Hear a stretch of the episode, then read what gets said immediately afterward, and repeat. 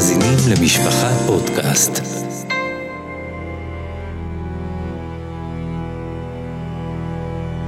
לא תשכח. הרב ישראל גולדווסר מספר את סיפורה של שואת העם היהודי.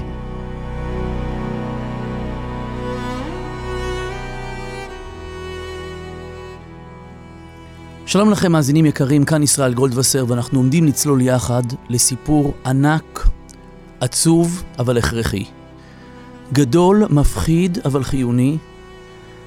הסיפור הכי גדול בתולדות האנושות ובעיקר בתולדותינו שלנו, עם ישראל. הסיפור שנחשב הכי גדול בהיסטוריה העולמית זה סיפור מלחמת העולם השנייה. סיפור שחובק זרועות עולם, מכסה את כל הגלובוס. חמש יבשות, אפילו שש יבשות. אדם כמעט בכל העולם כולו לא יכול להישאר אדיש למלחמה הזאת. כמעט כולם נפגעים ממנה במעגל ראשון או במעגל שני, כולם מעורבים בה. בסיפור הזה היו עשרות מיליוני הרוגים, הממיתים מדברים על 55 מיליונים ויש מדברים על יותר מכך. הרוגים, לא נרצחים, נרצחים זה אנחנו, אבל הרוגים, קרבות, הפצצות, רעב, מחלות מדבקות, היו עשרות מיליוני הרוגים. היו מיליוני חיילים בחזית. היו עשרות אלפי מטוסים בשמיים. אלפי אוניות בים, מאות צוללות, פצצות אטום, סיפור ענק.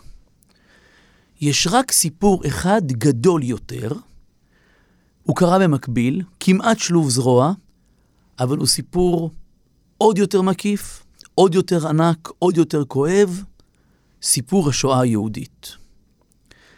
על מלחמת העולם השנייה נכתבו עד היום בערך 40 אלף ספרים ומאמרים.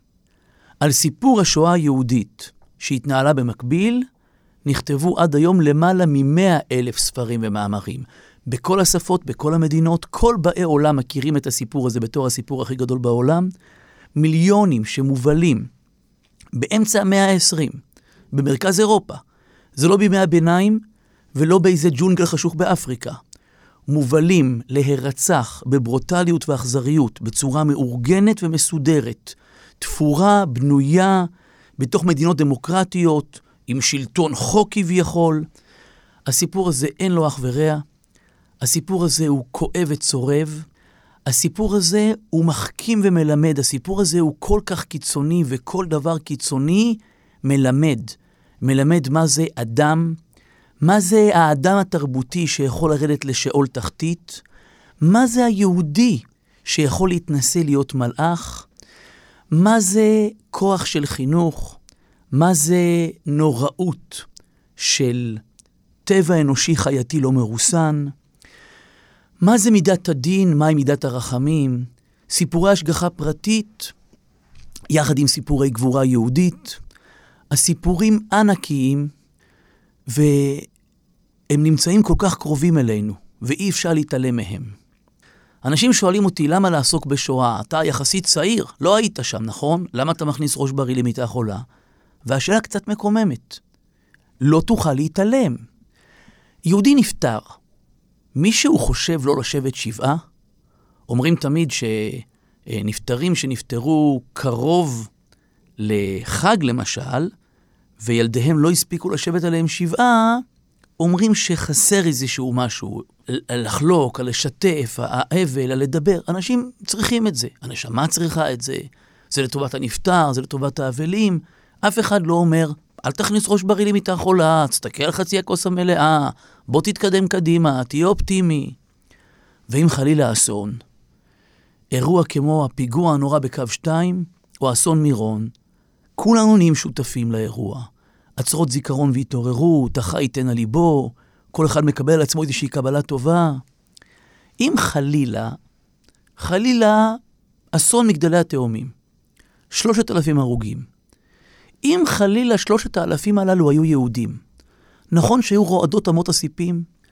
נכון שבמשך שנה היינו כולנו עסוקים בלזכור אותם, להזכיר אותם, להתפלל עליהם ולטובת נשמותיהם, היו עושים חשבון הנפש, בודקים הציציות, על מה עשה השם ככה לארץ.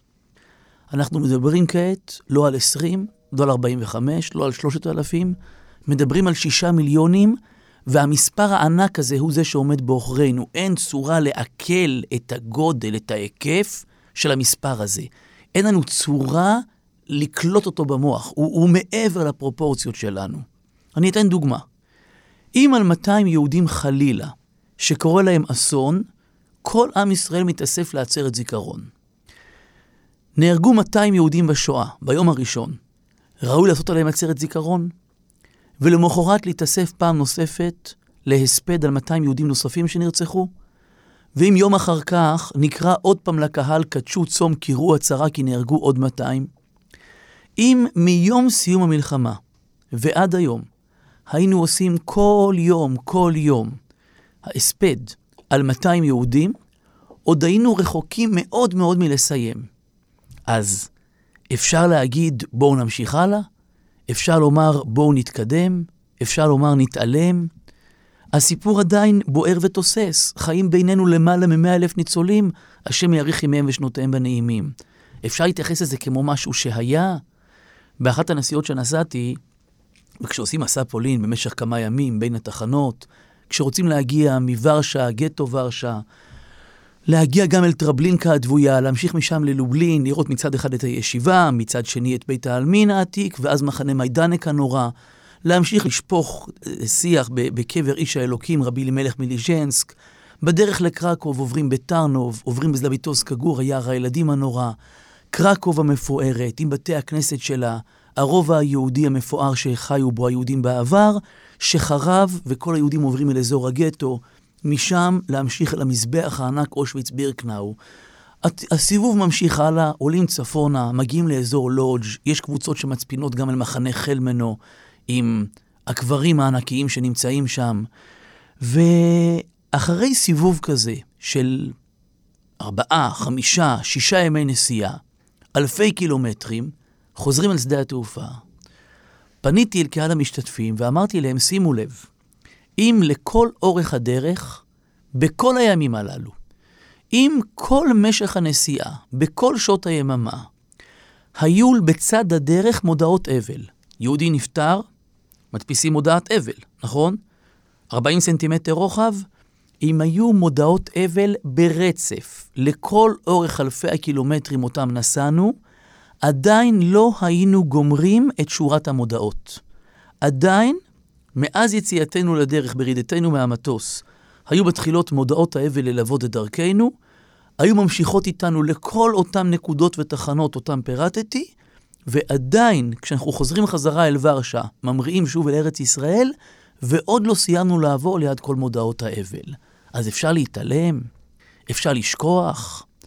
אפשר להגיד בואו נמשיך הלאה, הסיפור הוא טרי, הסיפור הוא כואב, הסיפור קרה כעת. הסיפור נפל עלינו. ועם ישראל לא מתעלם, עם ישראל זוכר. תסתכלו למשל על מדרשי חז"ל.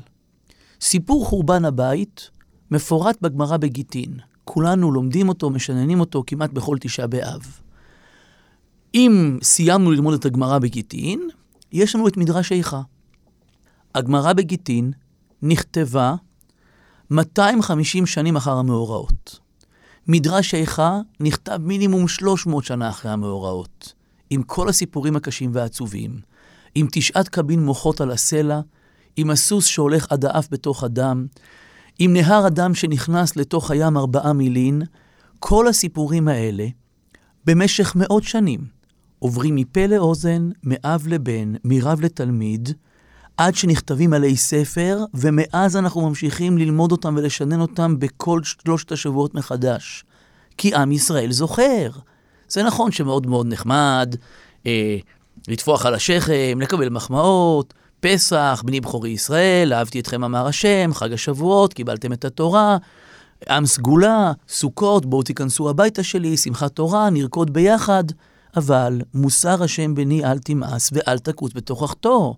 לפעמים חוטפים על הראש, ואי אפשר לסובב פנים. צריכים להטות אוזן. שלא יגיד חלילה הקדוש ברוך הוא, לשווא הכיתי את בניכם, מוסר לא לקחו. אנחנו רוצים לשים לב, רוצים להקשיב ורוצים להוציא את המסרים. הנאצים היו מכחישי השואה הראשונים.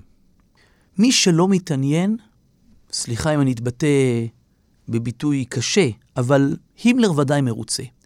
כי עוד בתוך המלחמה עומד הימלר יימח שמו, ובהרצאה מוקלטת, שקיימת עד היום, הוא אומר לפיקודיו, לאנשי האס-אס, אתם עושים דבר גדול לטובת האנושות, והאנושות לא תדע להוקיר לכם טובה על כך.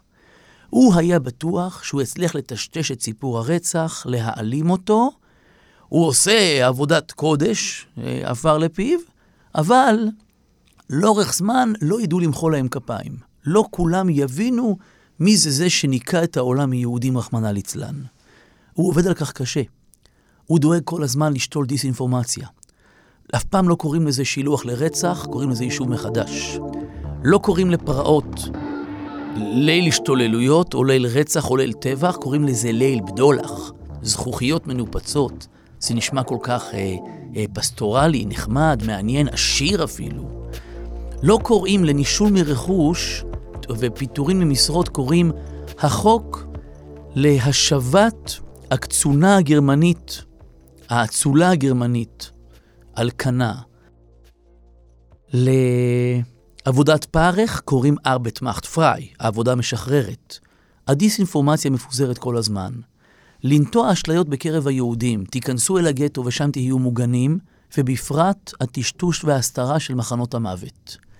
עוד בתוך המלחמה, כשמסיימים את פעולתם מחנות המוות רבלינקה, סוביבור ובלז'ץ, שבשלושתם יחד נהרגו במהלך המלחמה יותר ממיליון וחצי יהודים. ועוד בתוכה, המחנות האלה הופכים לגן פורח.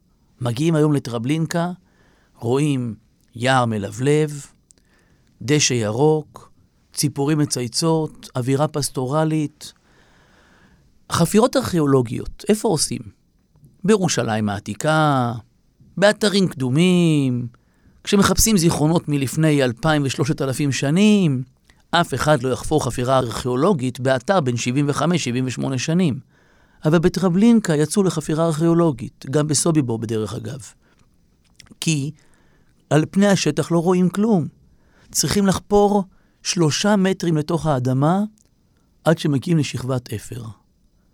ותחתיה שכבת שומן, ובתוכה מפוזרות עצמות ושיניים. אבל למעלה הכל ירוק, וזאת עבודה נאצית.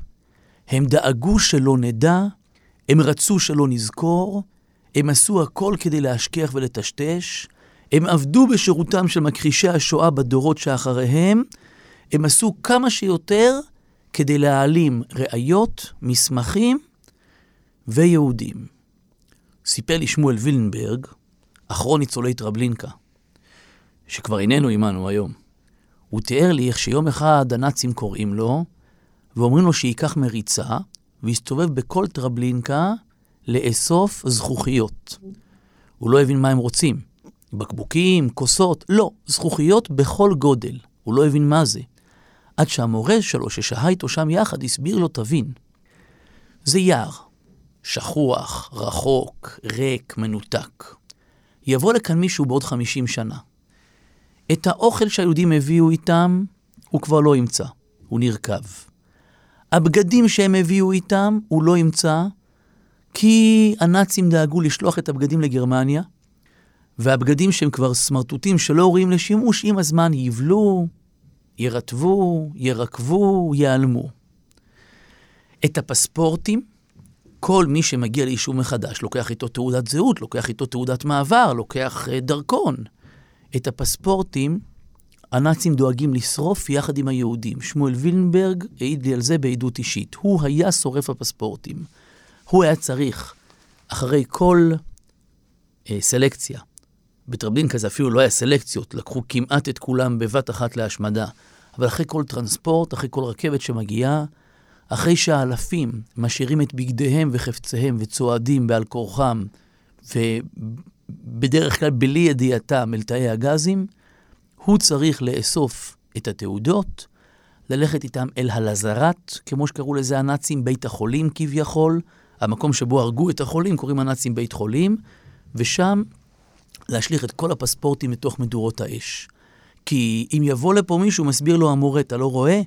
אם יבוא לפה מישהו בעוד 80 שנה וימצא תעודות מצ'כוסלובקיה, מליטא, מפולין, מצרפת, מבלגיה, מיוון, מסלובקיה, הוא ירים גבה.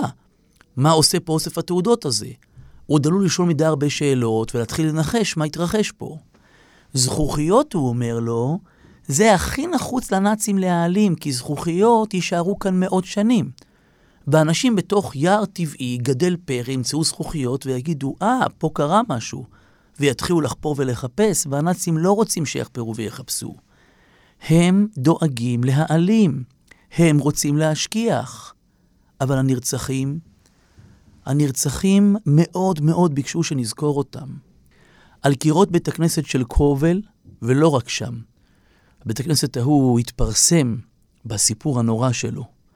היהודים היו כלואים בתוכו במשך אה, שעות ארוכות, למעלה מיממה לפני הירצחם, ועל קירות בית הכנסת הם חקקו בציפורניים, והכתובות קיימות. תזכרו אותנו, לקחו אותנו למות. בת ישראל כותבת, אני הינדה, בת 17, למה הורגים אותי? תנקמו את נקמתנו. על הקיר בגטו קובנה, תמונה מפורסמת שצולמה בתוך המלחמה, ואחרי המלחמה המקום לא היה. אנשים מחפשים את המקום הזה. רבים מכירים את הכתובת העצובה על הקיר, ייד נקומה, יהודים נקמה. הכתובת הזאת נכתבה בדם. ביום פרוץ הגרמנים אל קובנה, יהודי שבני משפחתו נרצחו במרתף, ירד לאותו מרתף ובדם האצבע שלו כתב על הקיר איד נקומה, הספיקו לצלם את התמונה הזאת עוד לפני שהנאצים הרסו את המבנה, עוד לפני שבמהלך המלחמה המקום כבר נעלם ואחרי המלחמה לא היה לאיפה לחזור ולראות אותו. אבל הם ביקשו, תנקמו ותזכרו. הם רצו שלא נתעלם מהם, הם רצו שנדע מה קרה איתם. דוביד לייטנר, שיחיה לאורך ימים מניר גלים, מספר איך אבא שלו מגיע איתו לאושוויץ, מחבק אותו ואת אחיו ואומר, בניי היקרים, צוואה לי אליכם. אתם תראו לשרוד ואתם תספרו לכל העולם מה שהנאצים עשו לעם ישראל. דוביד לייטנר מגיע פעמים רבות עם קבוצות לאושוויץ. סיפר לי חבר, אני לא זכיתי לראות את זה בעיניי, אבל חבר טוב סיפר לי שהוא מגיע עם קבוצה כמדריך, ודוד לייטנר מגיע כניצול, כעד ראייה שחווה את הזוועות על בשרו, וכשמגיעים אל אושוויץ, לפני שיורדים מהאוטובוס, הוא לוקח איתו כיכר לחם, מצניע אותה בתוך החליפה, הוא אומר לי, ראיתי מזווית עין וחשבתי לעצמי, נו נו, ניצול שואה, שריטה. שמענו על דברים כאלה. הוא ירד מהאוטובוס, צועד עד אל השער הנורא של מחנה בירקנאו. נכנס פנימה אל הרמפה, ואז הוא מתחיל לרוץ, וצועק, אבא, אני זוכר, קוראים לי דוביד, קיימתי את הצוואה שלך, אני בא לכאן פעם נוספת, אני בא עם נערים יהודיים מארץ ישראל כדי לספר להם מה שהנאצים עוללו לנו. ואז הוא שלף מתוך החליפה את כיכר הלחם, נפנף בה ואמר, אבא, תראה, יש לי כיכר לחם שלמה ואני יכול לאכול אותה לבד. הם רצו שנזכור. הם ציוו עלינו שנזכור.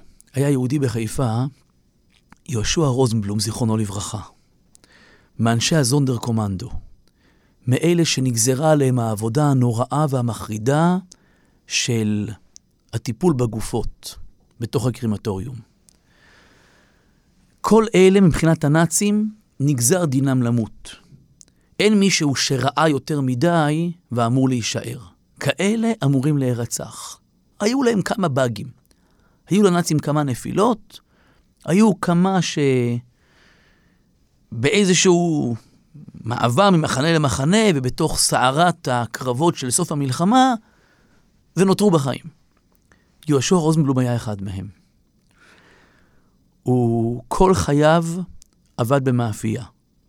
הוא אמר, אחרי מה שראיתי, אני בין כה וכה לא יכול לישון בלילה, אז לפחות אני אעבוד כל הלילה במאפייה, ואחרי שנאלצתי להכניס כל כך הרבה גופות של יהודים קדושים לתוך התנור, לפחות אני אכניס כיכרות לחם לתוך התנור, כדי שלילדי ישראל יהיה בבוקר מה לאכול. כל חייו הוא היה מספר את הסיפור שלו. סיפור קשה, עצוב, אבל עדות ראייה. ואחד מאולי גולת הכותרת של הסיפורים שהוא הביא. הוא עבד בקרימטוריום 5, בפינה הקיצונית של מחנה בירקנאו הנורא.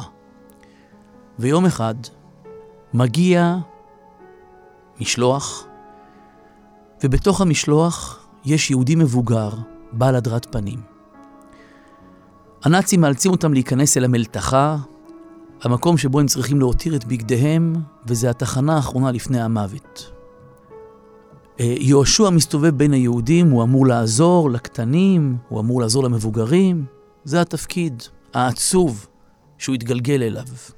אין לו במה לעזור. היה ויכוח גדול בין אנשי הזונדר קומנדו, האם לומר ליהודים שאלה רגעיהם האחרונים, או לתת להם לעבור את ה... לפחות למות בשקט. מה ייתן ומה יוסיף שהם גם ידעו שהולכים לרצוח אותם. ואז פונה אליו אותו יהודי מבוגר ושואל אותו, פנוונט ביסטי, מאיפה אתה מגיע? אז הוא אמר, אני מקרקוב, מקרוקה. הזקן אמר, מקרוקה? היה לי אח בקרוקה.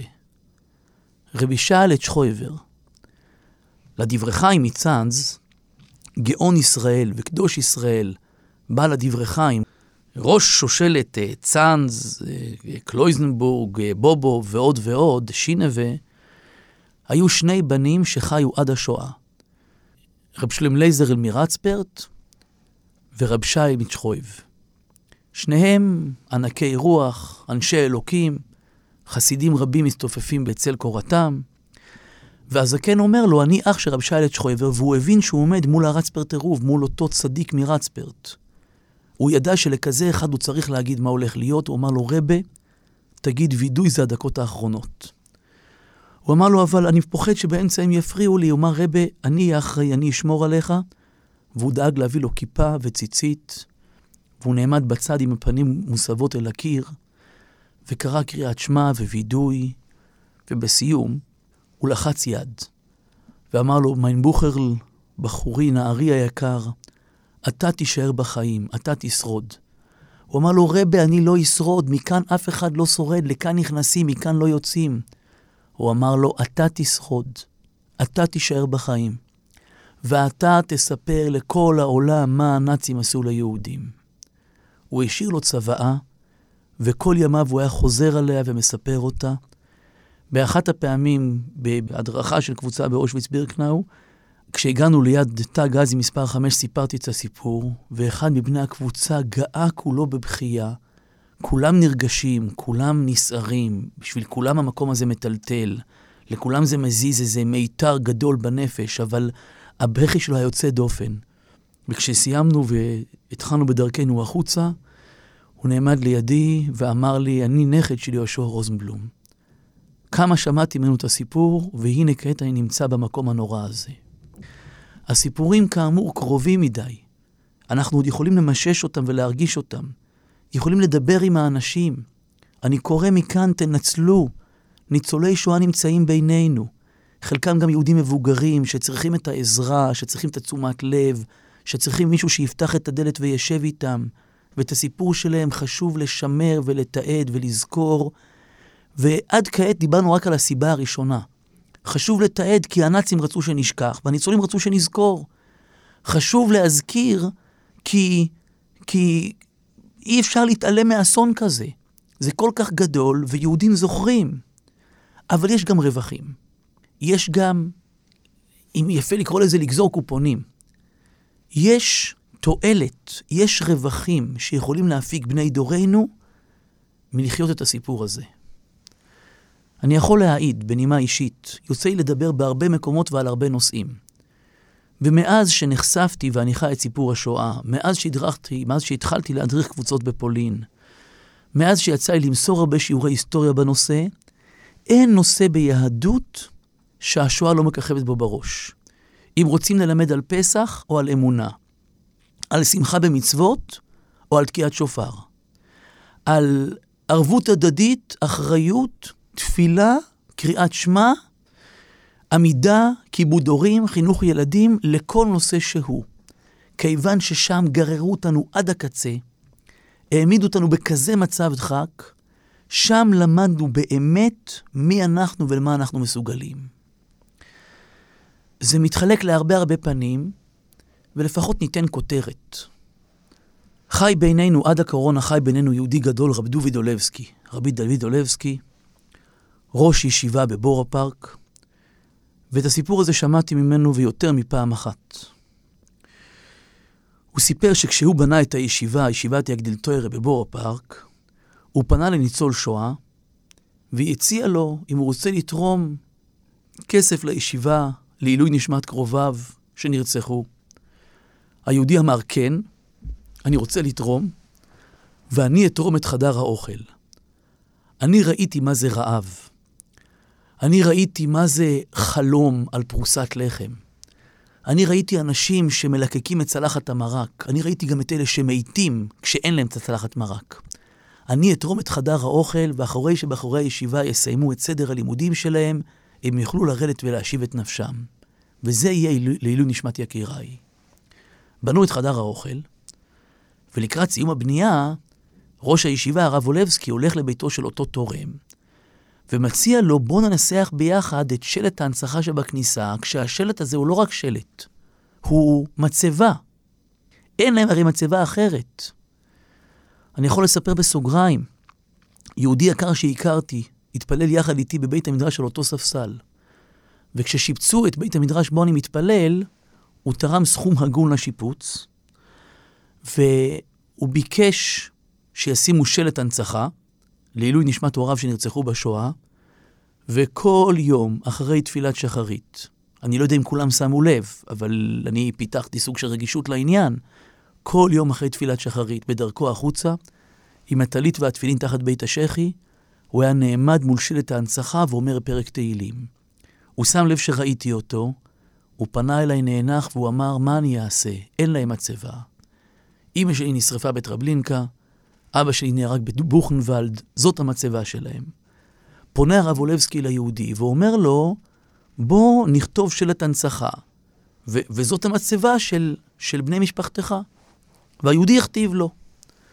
לעילוי נשמת, אשתי, מרת חווה, השם ייקום דמה, שנהרגה על ידי הנאצים, במקום, בתאריך, בעיר.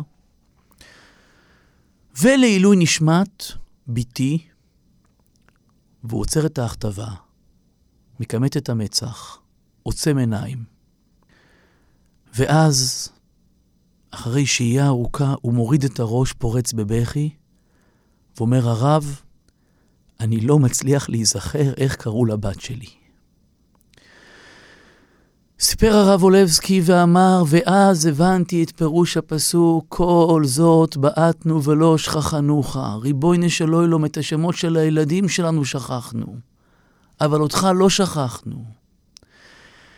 אין צורה לקלוט, באמת לא היינו שם, וכמה פעמים שביקרתי וכל פעם אני צובט את עצמי ביציאה ואני לא יכול שאנשי הקבוצה ידעו מזה, אבל אני צובט את עצמי ביציאה אחרי שסיבוב של יום באושוויץ או, או שבוע בפולין, אני צובט את עצמי ואומר, זה אמיתי? זה יכול להיות אמיתי? זה הרי לא נקלט. אין לנו צורה לקלוט. אבל אין לנו גם צורה לקלוט איך אדם שוכח את שמות ילדיו. מזה אפשר להבין באיזה מצב הם היו. לא להבין, אבל לחשב. ל- ל- לפעור חור, בור, בולען. להבין מהי גודל המצוקה. ו- ובתוך המצוקה הזאת, על הרקע שלה מגיעים סיפורי קידוש השם. באותה אושוויץ מתכנסים היהודים בליל שבת, ועל פרוסת הלחם הדלה שהם קיבלו, הם עושים קידוש. באותה אושוויץ, אמותינו מצליחות להוציא קיסם מהמיטה בשביל להדליק נרות, ומתאספות בנות בית יעקב ושרות ביחד זמירות. הסיפורים מסופרים על אותם מקומות. זה נשמע דמיוני, זה נשמע לא יאומן, אבל אנחנו עם לא יאומן. וכל כך חשוב היום להעביר את הסיפורים האלה הלאה. היום, ברוך השם, דור שפע, ויכול לגדול ילד מפונק. וכי הכל פשוט, והכל קל, והכל מאוסר, והכל פרווה, והכל לכתחילה. ויש מוסדות ציבור ובתי כנסת בכל קרן רחוב, ויש מערכות בתי דין ומערכות השגחה, וציבוריות חרדית, וחופים נפרדים, ומחולות לשרפת חמץ שנלקחות אוטומטית אה, לפני הפסח, ומפות חד פעמיות כשרות לפסח, מישהו אמר לי שהשנה כבר ייצרו מפות חד פעמיות שנטחנו לאחר הפסח. הכל קל, ברוך השם, ואני לא מזלזל. אם קל ויש אפשרות להחמיר ולהוסיף בחומרות, ברוך השם. אבל לאט לאט מתפתחת האשליה אצל ילדי אלפיים והלאה, אה, כביכול הקדוש ברוך הוא חתם איתנו חוזה שהכל קל. ואם משהו קשה, אנחנו מרימים דגל לבן, וזה לא נכון. אנחנו מתחייבים להיות איתו תמיד, כשקל וכשקשה, כשפשוט וכשמסובך, ואנחנו אף פעם לא מרימים ידיים. עשינו את זה, הוכחנו את עצמנו. הסיפורים האלה כל כך הרבה מלמדים, ואני יכול להעיד כמה פעמים שאני שומע את ההתחזקות מקהל המאזינים, אגב, דתיים ושאינם, גם אנשים רחוקים נחשפים לסיפורים האלה של תקיעת שופר במחנה, של תפילות בגטו, של סוכה באושוויץ, ואז אני רואה בספר המבקרים, אני רואה את התגובות, השנה אני אלך לשמוע שופר, מהשבת נעשה קידוש. לא תוכל להתעלם.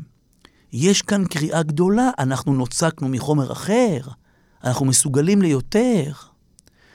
שהשם לא ינסה אותנו, שהחיים הקלים שאנחנו מכירים ימשיכו הלאה, אבל להעביר לפחות את הסיפורים האלה, לקלוט את הנקודה היקרה של עם קשה עורף, לדעת עם מה התמודדנו שבוע שעבר, כן, בפרספקטיבה של, של אלפי שנות עולם, הסיפור השואה קרה כעת, ולראות בתוכו את הגדלות, את העוצמה, את היכולות, את ההקרבה, את החסד, את האמונה.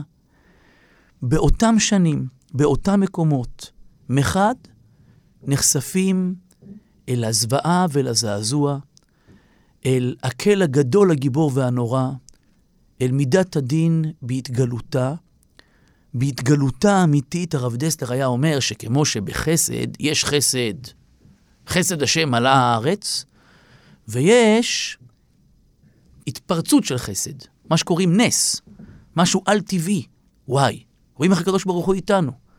אמר הרב דסלר, בדיוק אותו דבר יש גם לשלילי. אין אדם נוקף אצבעו, אלא אם כן מכריזין עליו מלמעלה. יהודי חוטף, הוא יודע שזה משמיים.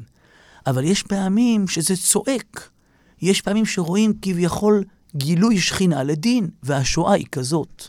בשואה רואים את האירוע העל-טבעי, את האירוע הלא מוסבר ולא מובן, משהו שלא משתבץ במסגרת של ההיסטוריה האנושית. מדינה מרכזית באמצע אירופה, מדינה מתורבתת, מדינה מפותחת, מדינה של פרופסורים ומלומדים, שמכתירה על עצמה אדם חדל אישים חסר השכלה, אדם דוחה, אדם מוזר, אדם מטורף לפי עדויות חבריו, לא מסוף המלחמה, מתחילתה. איך, איך, לו חכמו ישכילו זאת יבינו לאחריתם, איכה ירדוף אחד אלף אם לא כצורה מחרם. אז באותם מקומות רואים את מידת הדין, רואים את ההשגחה הפרטית, רואים את בין ישראל לעמים, את ההומניות שפושטת את הרגל, ואת תורת ישראל והנשמה היהודית שמתגלים בעוצמתם וביפעתם. ואנחנו, בדור הקרוב, בדור הצמוד, שנמצאים בקו התפר של לשמר את הזיכרון החי, של לראות את הניצולים, לשמוע מהם ככלי ראשון, לשמוע אותם מספרים ונחנקים, לשמוע אותם מדברים ומנגבים דמעה, בעוד דור כבר לא יהיו כאלה שינגבו דמעה. ואנחנו עוד יכולים לקלוט את הסיפור עם כל העוצמה והחום שלו, ולהעביר את המסרים הגדולים שלו לדורות הבאים אחרינו.